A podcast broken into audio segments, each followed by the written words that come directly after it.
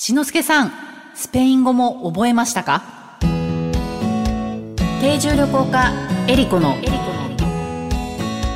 旅して暮らして世界と言葉。言葉この番組はお菓子の不二家の提供でお送りします。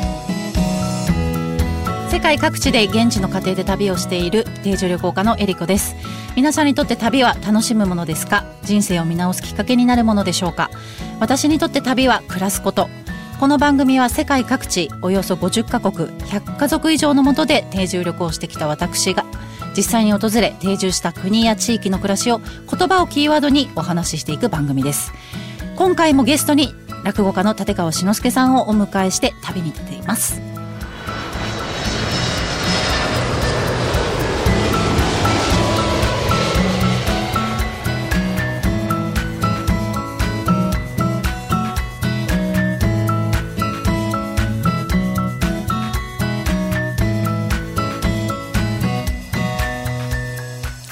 改めましてエリコです。前回に引き続きゲストをお迎えしての旅になります。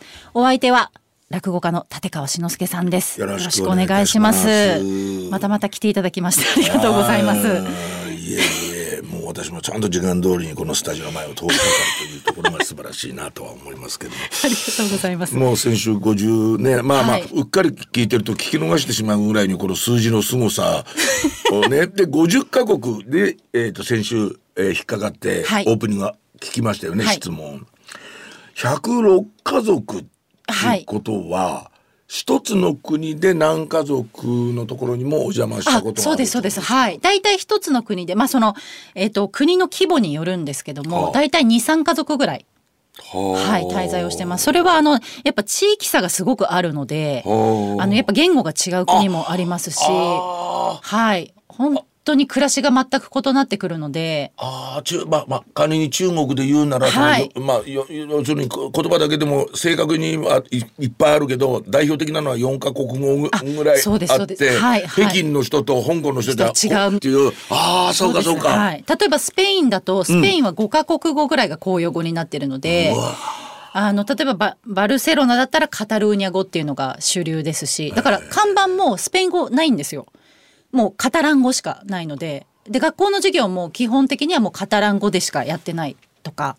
でバスクの北の方に行くともうバスク語だけなのであのスペイン語ももちろん喋るんですけどバスク語がメインになってくるの。でそうするともう全然その同じ一つの国といってももう考え方とか、まあ、気質みたいなのが全く違うのえで。じゃあ何？俺たちがはい。大雑把にスペインって言ったらスペイン語だと思ってる。そのスペイン語っていうのはスペインのどこで話されてるの？は主にマドリッドとかあの中部あちそうですね。あの中央の部分であったりとかあとはアンダルシア地方という南部ですね。はい。一応話されてはいる話さ話してそれが、えー、とカスティリア語っていう、まあ、あのいわゆるスペイン語と言われているものでだからあの私たちが想像するフラメンコとか闘牛とかっていうのも基本的にはその南の文化であってあの、まあ、あのバルセロナとかカタルーニャ州はもう今闘牛廃止してますし、はい、フラメンコなんか見たことない人ばっかりなので。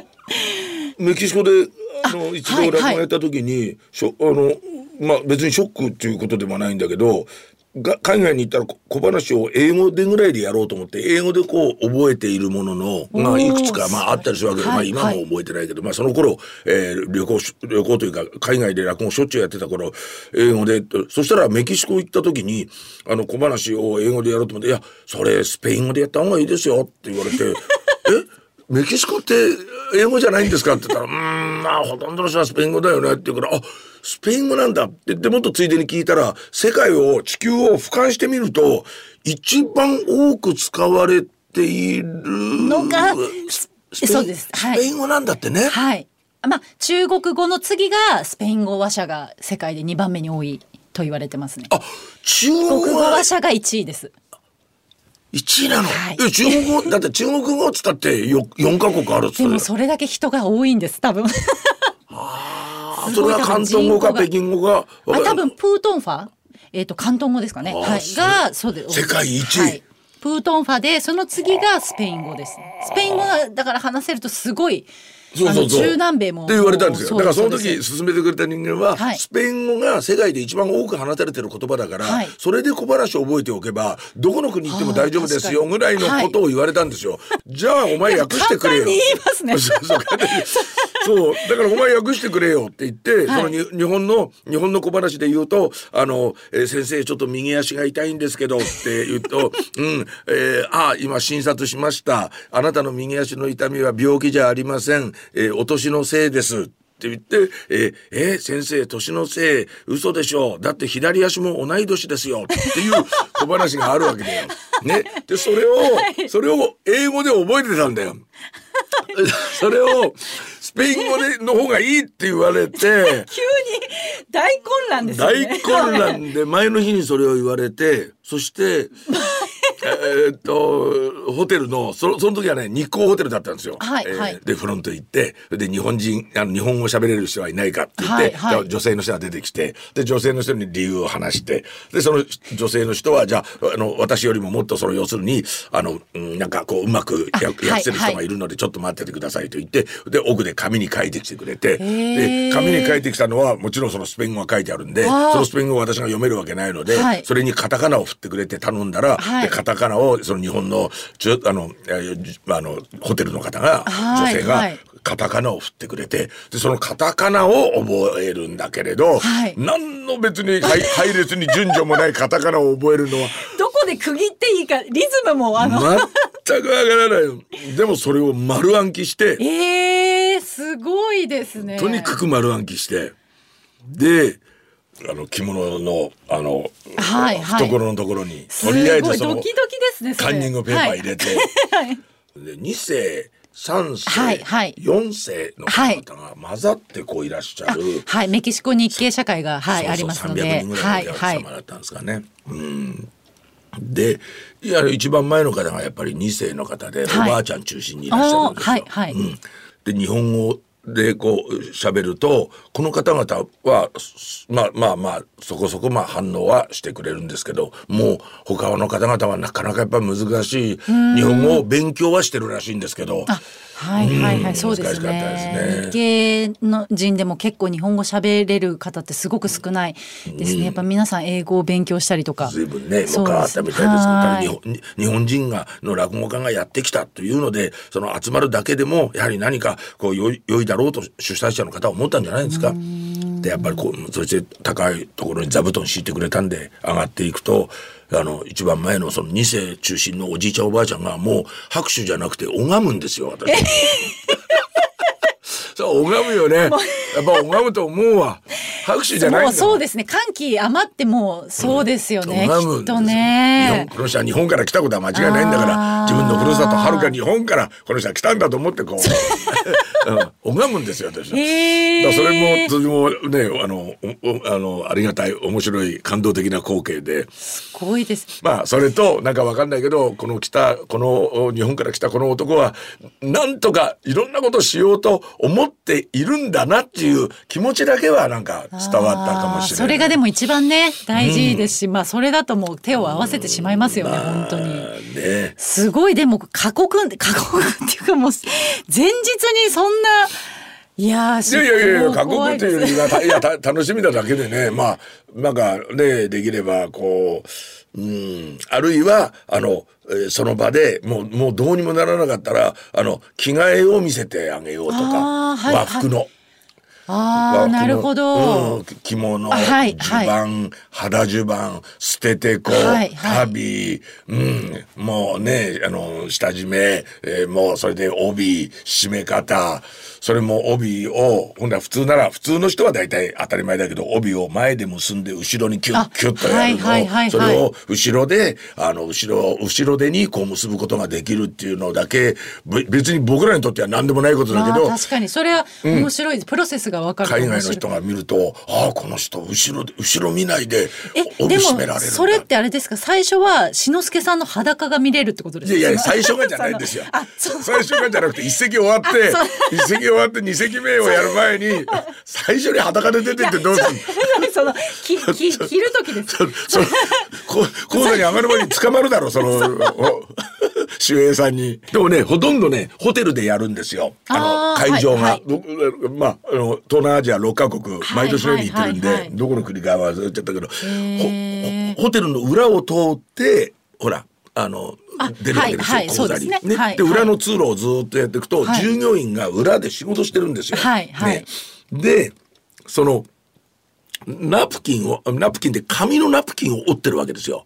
あの、要するにこう、テーブルの上に刺すやつ。はいはいはい、でね、あの、あれって、頂上、あの、三角に折るんだけど、ちょっとちょっとずらすじゃないですか。はい、頂点を。頂点を。はい、はい。二つ山、はい、マウンテンをこう二つ作る、そう作るじゃないですか。二頭、二じゃないですか。はい、はい。でね、それが、ものすごくやっぱ難しいことですよ。そうなんですか？いや、その人たちにとってはとても難しいことまあね、折り紙とかやってる人たちじゃないですからね。日本人はね、そういうの折るのとか得意ですから。そうそうそう。はいはいはい、で、ね、で、おそらく日本人だったら多分、この山をすぐぐっとこうずらしてやる方法として何か、あの、一つのパターンとして、もう覚えてしまうということを早く考えるんだと思うんですけど、はいはい、そうですね。その国の人たちは真面目なのかなんだか知らないけど、一枚一枚戦うんですよ。こう、あ、合わない。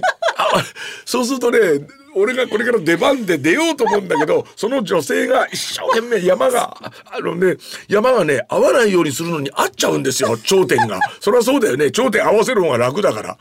で、あ、合っちゃうと、合っちゃって、合っちゃったら、あ、違うって言って、また折り直し、そのね、折り直してるのを横で見ながらね、ね、違うんだよ、そうじゃなくてさ、ああ、もう出囃子が鳴った、ああ、もうっていう。そんなことに。とってもなんか面白いすごいですね。一生懸命それと格闘している可愛らしい女の子が、まあ、10代か20代の頭か知りませんけど その女の子ホテルの女の子が一生懸命その髪をねマウンテンを2つ山作るのがうまくいかないって言って日本人だったらささっとできるところ絶対多分そうですよね、うん、そのあたりは手先はそうそう器用やっぱね折り紙とか折ってますしね。だろうなと、ね、この話の続きは後半に続きます。旅して暮らして世界と言葉言葉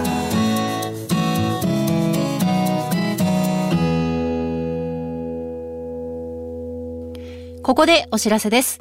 富士屋のウェブサイトに私、エリコがペコちゃんと一緒に旅をして見えた世界の国々の文化や習慣についてのコラムが掲載されています。富士屋のウェブサイトのトップページからペコちゃんの森のバナーをクリックして、エリコペコちゃんの旅の記事にお入りください。ペコちゃんの森ウェブサイトは、富士屋ファミリー文化研究所が行う様々な活動を楽しくご覧いただけるご報告の場であると同時に、お客様とのコミュニケーションの場としてもご活用いただけるサイトです。え毎月定期更新をしています。エリコペコちゃんの森のコラムの他にも、長野県黒姫にあるペコちゃんの森の様子や森林整備活動のご報告、スマイルをテーマにした川柳の募集、オリジナル壁紙カレンダーがダウンロードできるコーナーなどもあります。ぜひ、富士屋のウェブサイト、ペコちゃんの森を覗いてみてください。え、番組では皆様からの質問やコメントリクエストも大歓迎です。旅や海外での暮らしについての質問あなたの旅の思いなどをお送りください。メッセージの宛先はメールアドレス eriko.joqr.net までです。それではまた旅をしましょう。旅して暮らして世界と言葉。お相手は定住旅行家エリコでした。